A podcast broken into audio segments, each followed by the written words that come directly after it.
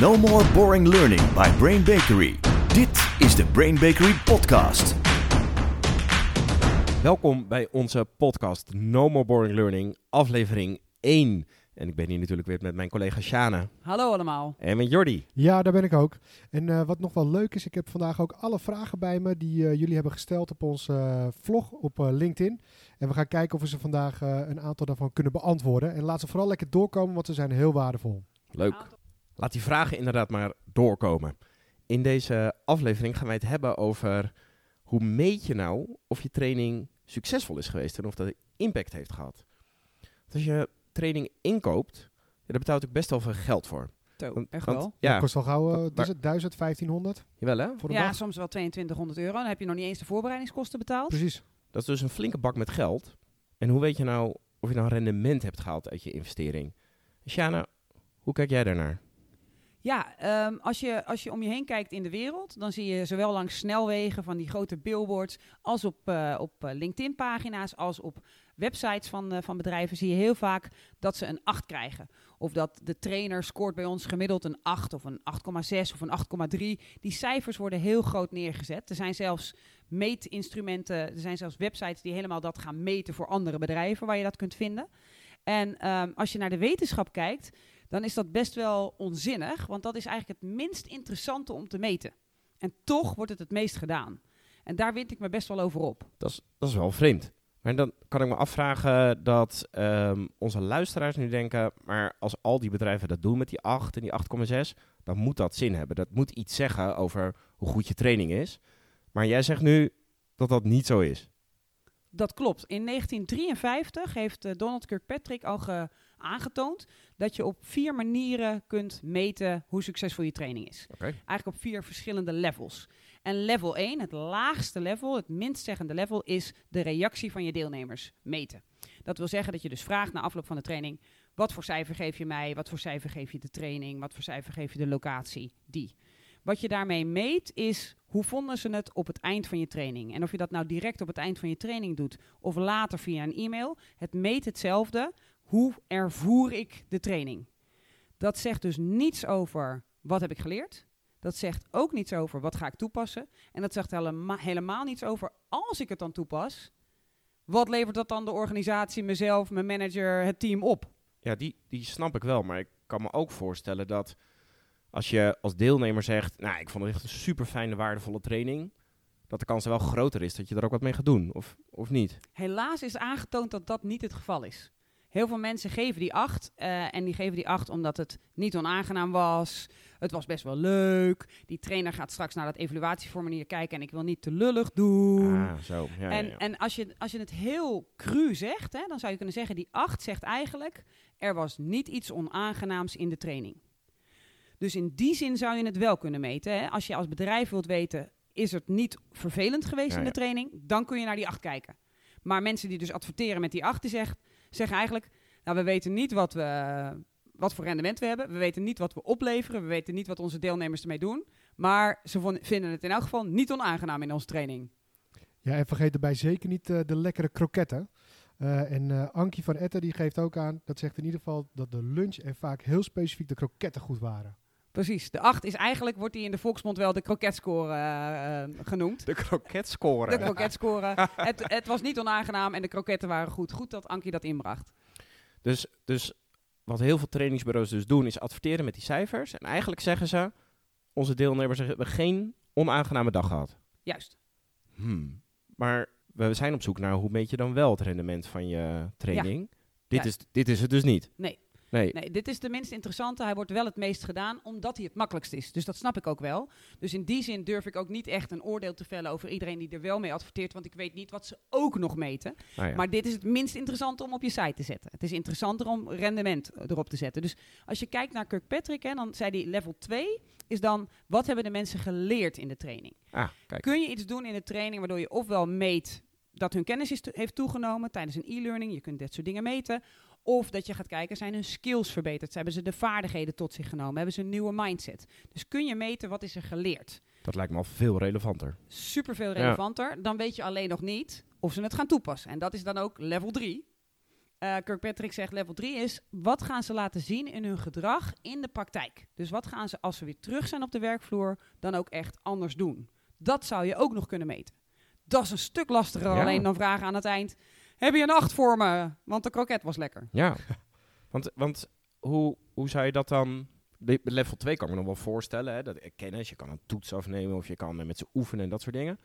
Maar dat level 3, want je zegt dat is een stuk lastiger te meten. Wat, wat zie jij voor mogelijkheden eh, bij, bij onze klanten en bij andere, andere bedrijven? Hoe doen Ja. ze dat? Ja, het is, het is een stuk eh, lastiger. Hè. Het, het kost meer tijd. Je moet het ook van tevoren besluiten. Wat wil ik dan zien in die praktijk? Hè, als er een training wordt besteld van doe ons een training salesvaardigheden. En je omschrijft niet wat je voor ander gedrag wilt zien in de praktijk.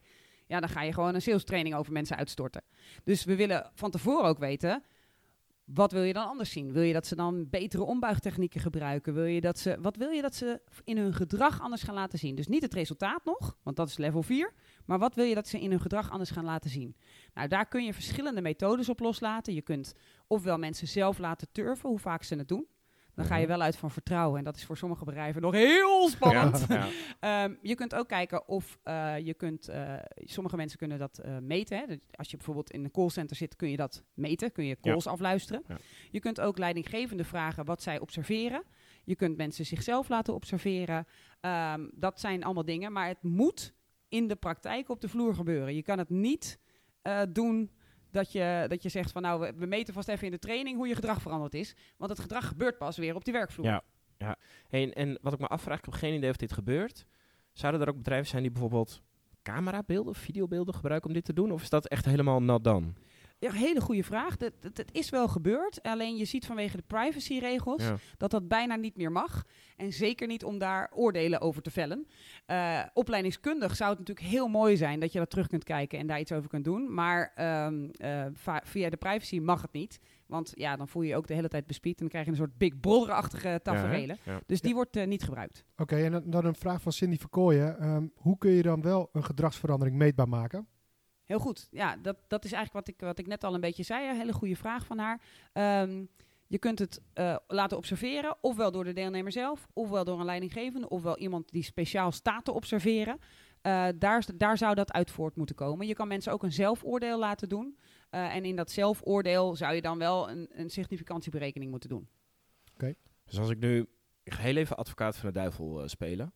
Top. Dus, dus als ik inkoper van training ben en ik wil weten of ik rendement heb gehaald en ik hoor al deze mogelijkheden, dan kan ik me voorstellen dat mensen denken, dit is echt best wel arbeidsintensief, Ja. dat level 3 meten.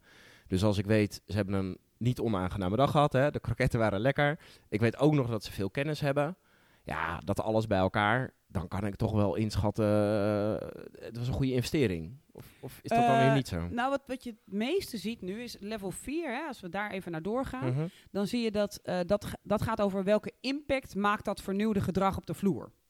Ehm, dus je kunt heel veel bedrijven meten eh, wat hun mensen doen. Hè? Wat ze opleveren, hoeveel sales ze halen, hoe snel ze iets doen, hoeveel mensen ze te woord kunnen staan in hoeveel tijd. Dus er zijn heel veel KPI's die mensen meten. Ja. Wat je kunt doen, is je kan stap 3 overslaan, omdat die zo arbeidsintensief is. En wel gaan kijken naar, oké, ik weet zeker dat die mensen blij waren aan het eind van de training. 8, 8,6.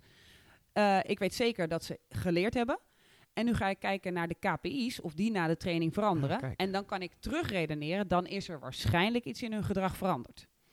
Eh, want die laatste is natuurlijk het interessantst om te meten. Want dan weet je van oké, zeker als je bijvoorbeeld de trainingsafdeling van een bedrijf bent of je werkt bij HR, dat je kunt zeggen, nou we hebben zoveel geïnvesteerd voor de training.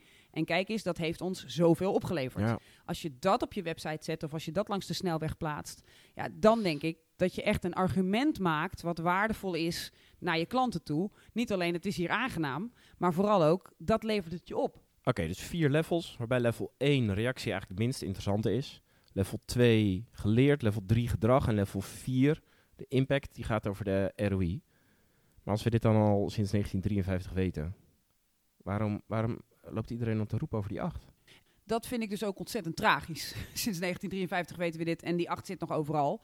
Ehm, je ziet ook dat de dochter en de zoon van Kirkpatrick, die dat ooit heeft opgeschreven, nog een missie hebben rondom de hele wereld om iedereen naar level 4 te krijgen, omdat dat het interessantste level is.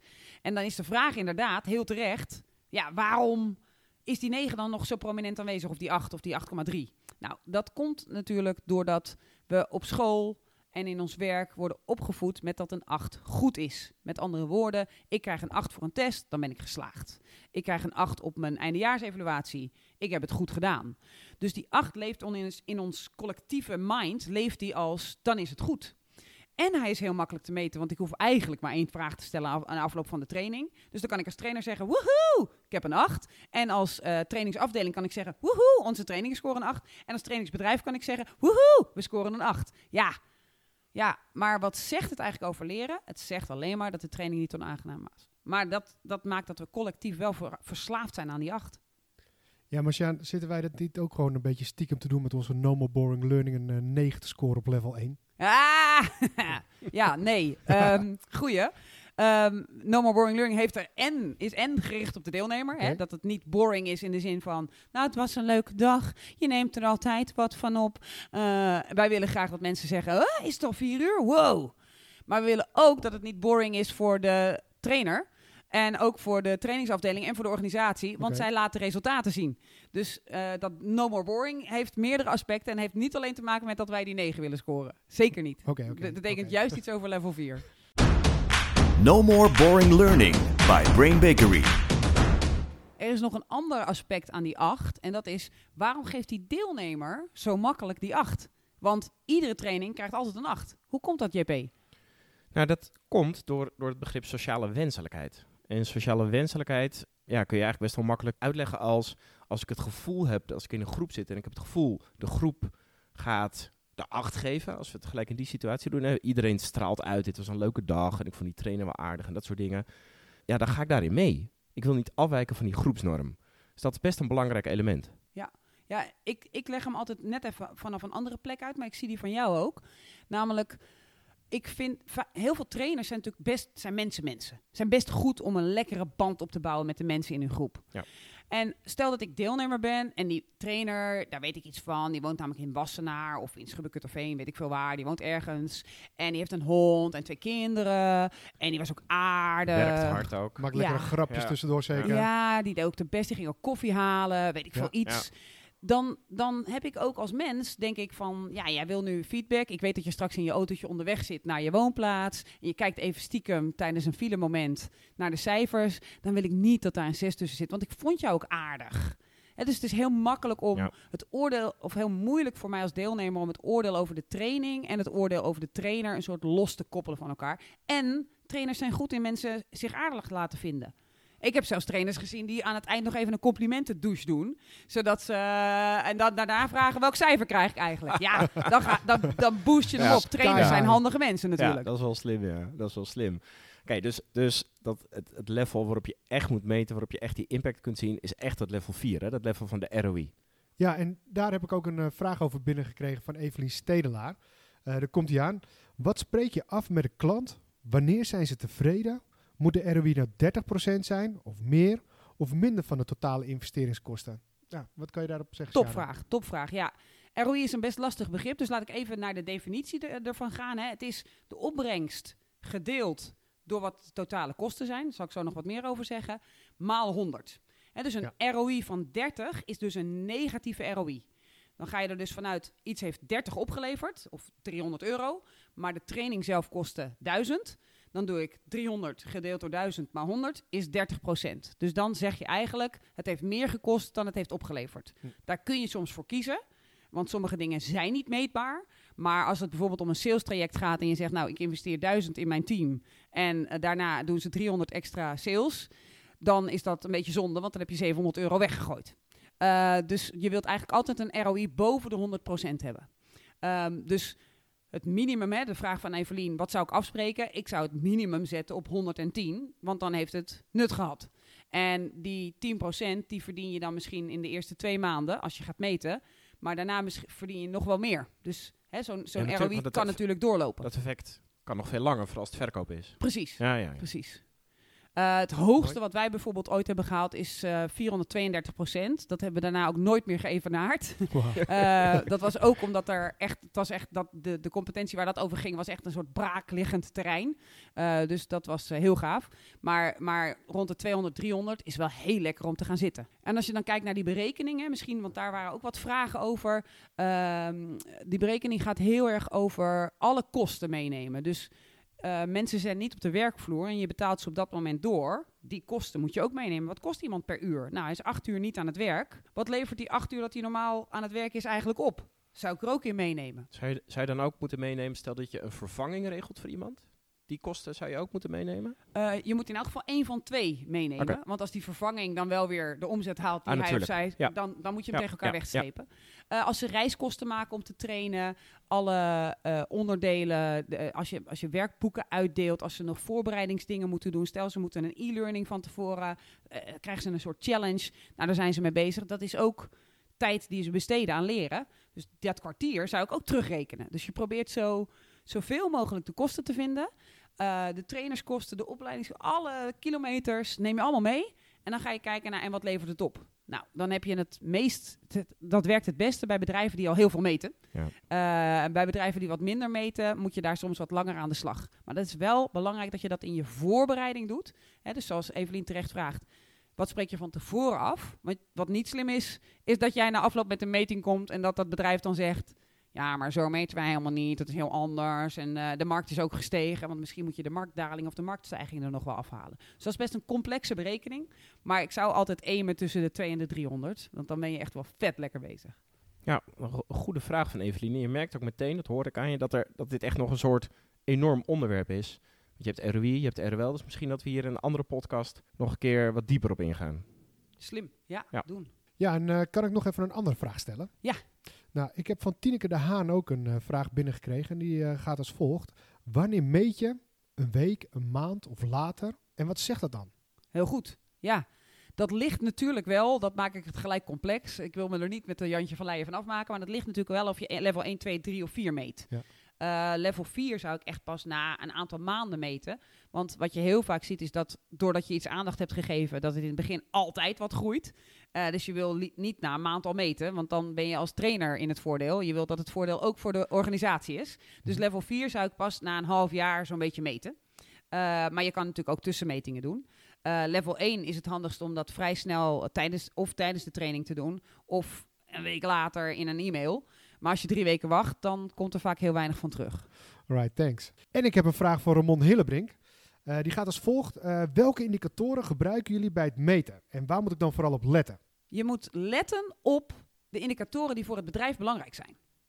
Dus als een bedrijf heel erg op de sales zit en ze meten dat al heel erg, en je gaat vragen wat wil je uit het traject halen, dan moet je die indicatoren gaan meten. Ja. Als een bedrijf zegt, nou het gaat ons om de kennis over de kernwaarden, Hè, dus wij hebben nu een kernwaardetraject enorm gedraaid ergens. We willen dat dat meer bekend is en dat, dat klanten dat ook voelen. Nou, dan moet je bij de klanten gaan meten en bij de bekendheid van de medewerkers en hoe vaak ze het toepassen. Dus, dus het doel, wat, wat, wat, hè, want heel vaak, dat, dat herken ik wel, heel vaak worden trainers gebeld met doe een sales training, doe een time management training, doe een assertiviteitstraining, doe iets met onze vitaliteit. En dan moet je natuurlijk een beetje op de stoel van een consultant gaan zitten en gaan vragen: oké, dat wil ik wel doen. Ik denk dat er honderd trainingsbureaus zijn die dat kunnen. Maar wat gaat nou wat wil je dan zien in de praktijk? Wat er anders gaat? Wat moet dat opleveren? Wat, wat wil je bereiken? Wil je dat ze blijer zijn? Wat is dan vitaler? Is dat minder ziektedagen? Is dat hogere productiviteit? Is het meer blijdschap? Wordt de tafeltennistafel die je zo leuk in de, in de kantine staat eindelijk gebruikt? Wanneer meet jij datgene? Dus je moet heel goed vragen stellen aan je opdrachtgever. En heel vaak denkt die opdrachtgever, huh? geen idee? Ik dacht gewoon, ik heb een probleem met vitaliteit, want dat hoor ik van iedereen, dus ik doe een vitaliteitstraining. Dus je moet zorgen dat je die, daarachter komt van wanneer is het goed. En dan helpt het vaak heel erg als bedrijven al enorm daarop meten. Als ze nog niet meten, moet je dus een soort nulmeting gaan doen. En daarna ga je met die KPI's aan de slag en ga je dat meten wat zij graag willen. En waar ze in, in, toe in staat zijn om te meten. Dankjewel. En dan is het nu tijd voor onze Brain Snack. Een Brain Snack van Brain Bakery. De Mentimeter, daar gaan we het even over hebben. En dat betekent dat we weten inmiddels dat meten op level 1 dat het dus niet zegt over de impact van je training. Maar we weten ook dat jij als trainer of als klant of als inkoper van training het wel fijn vindt om te horen hoe vonden mijn mensen het. Nou, daar kun je de Mentimeter voor gebruiken, want je kunt natuurlijk tegenwoordig echt niet meer aankomen zetten met die papieren vragenlijsten of met die eh, e-mail-enquêtes twee weken na afloop. Dan denken mensen ook, wat is dit voor ouderwets bedrijf? Dus op www.mentimeter.com, handige tool, een soort interactieve presentatie. En het leuke ervan is dat je real-time eh, reacties van je deelnemers kunt uitvragen. Die kunnen dan bijvoorbeeld in een WordCloud tevoorschijn komen. Dat projecteer je op de muur, waarop deelnemers anoniem meteen kunnen zien wat ze als groep hebben geantwoord. Bijvoorbeeld, wat vond je waardevol? Wat moet de volgende keer beter? Wat ga je veel toepassen? Een deel van jullie gebruikt hem misschien al wel, maar we zien ook dat nog een heleboel mensen hem niet gebruiken. Dus handige tip, de Mentimeter. Er zijn drie variaties. Je hebt de gratis versie, kun je eens even proberen. Kun je twee vragen aan je deelnemers stellen. Natuurlijk niet zoveel, maar het is wel even leuk om eens uit te proberen. Je hebt de basic versie, dan kun je onbeperkt vragen stellen. Dan zit je nog heel erg vast aan de layout van Mentimeter zelf. En je hebt de pro-versie en dan kun je bijvoorbeeld ook een logo van je klant kun je erin zetten. Je kunt Q&A-sessies organiseren voor grotere groepen. Probeer hem eens uit, de Mentimeter. Disclaimer. Wij hebben geen aandelen in de Mentimeter, maar we vinden het wel gewoon een hele gave tool. Brain Bakery Brain Snack. We ronden af. Hoe meet je nou de impact van je training? En we weten dus dat level 1, die 8, dat zegt echt niets over de impact van je training. Die acht moet het land uit. ja, die moet, ja, die moet inderdaad het land uit. Nee, het is eigenlijk, eigenlijk de boodschap is best wel simpel. Meet altijd op level 4 je ROI. Juist. Mooi. En eh, jongens, dat weten wat gaan we eigenlijk volgende week doen? Ja, volgende week hebben we een, eh, een gast waar we echt zin in hebben dat hij komt. Dat is Dick Krikke, een van de voorzitters van Develop. Ja, Develop, de beroepsvereniging van iedereen die zich professioneel met leren bezighoudt. Dus we zijn super vereerd dat hij er de volgende week bij is. Ja, en hij komt natuurlijk praten over, over wat gebeurt er allemaal in de wereld van leren en L&D. Dit was onze podcast. Jordi, mag ik jou bedanken. Ja, natuurlijk. Graag gedaan. Sjane, dankjewel. Het was weer fijn. Lieve mensen, dit was No More Boring Learning. Tot de volgende keer. No more boring learning.